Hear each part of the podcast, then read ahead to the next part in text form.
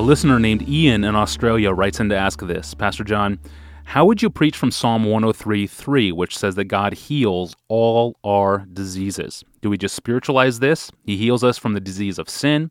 Or do we take it in the ultimate sense that one day we will be healed in heaven? There are many Christians today who die of awful diseases. Yeah, this is this is a, a, an absolutely crucial question, because um, verse three of Psalm one oh three, He forgives all your iniquity, He heals all your diseases, is one of dozens of places in the Psalms that seem to promise things that are so idealistic, so far beyond anybody's ordinary experience. And so we really do need an answer to this question of not only how to teach them, but how to believe them, how to how to enjoy them.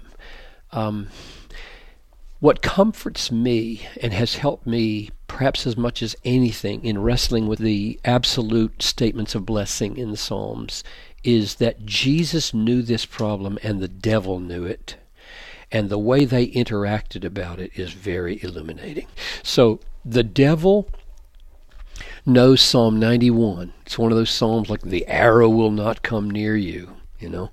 You, it's just amazing psalm, Psalm ninety-one. You, you're going to be protected. Nothing is going to harm you.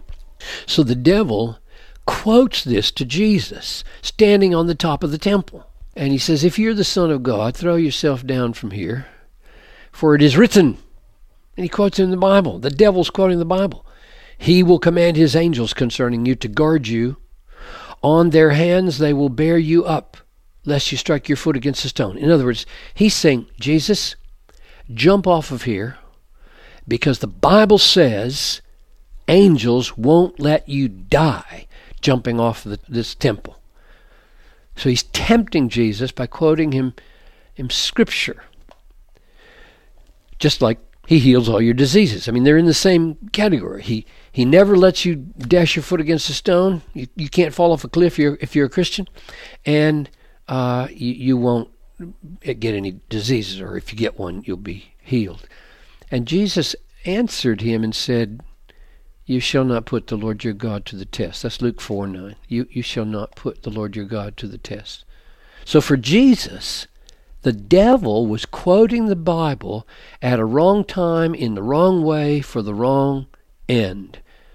Jesus had come into the world to suffer and to die. He, his, he was going to be crushed. Therefore, all the Psalms of never coming to harm or always being delivered could not be applied directly to Jesus at, at any given moment. He came to die. So to try to apply the psalm to the best of men uh, would be a misapplication.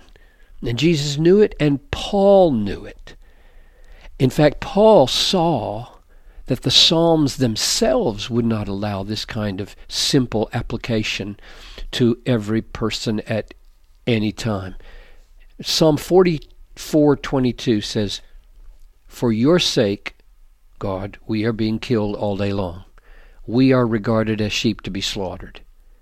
Now, in that context, in Psalm forty-four twenty-two, that is not owing to God's judgment. It's not owing to God's to, to their sin.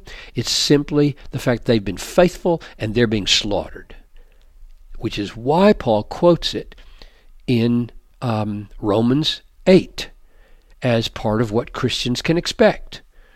He, he says, what shall separate us from the love of God? Shall tribulation, or distress, or persecution, or famine, or nakedness, or peril, or sword? As it is written, we are being killed all day long.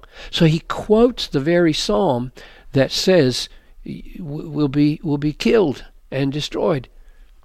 And so Christians can expect this. So now, against that backdrop of the New Testament and Jesus and Paul helping us not Uh, oversimplify the absolute statements of blessing in the Psalms, what do they mean? And here, here's my threefold answer. Number one, there is coming a time when all of these statements, all of these promises will be fulfilled in Jesus and in all of those who are in Jesus, in the new earth, in the ideal um, world, and all those promises will not prove to be overstatements. All sins will be forgiven all diseases will be healed eventually. And Jesus has, has forged a way through suffering. He calls us to forge the way through suffering into the full experience of those psalms in the age to come. Second, um, in this world, God does heal. And all healing that comes to us comes to us from God. And so we should look for it, ask for it, thank Him when He gives it. But the final promise of no more death and no more disease will come in the future.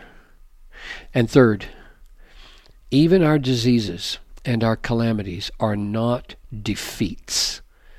That's what Paul said. In them all we are more than conquerors through Him who loved us. They work good for us now in all the ways that count, and they prepare a weight of glory beyond all comparison. So that's how I would teach my people to read that psalm. He heals all your diseases, meaning He will heal them in the age to come. He heals them often now, and when He doesn't, they work a healing that's even better.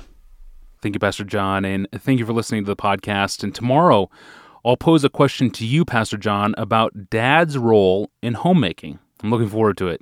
Until then, please email your questions to us at askpastorjohn at desiringgod dot org and visit us online at desiringgod dot org to find thousands of books, articles, sermons, and other resources from John Piper, all free of charge. I'm your host, Tony Reinke. Thanks for listening.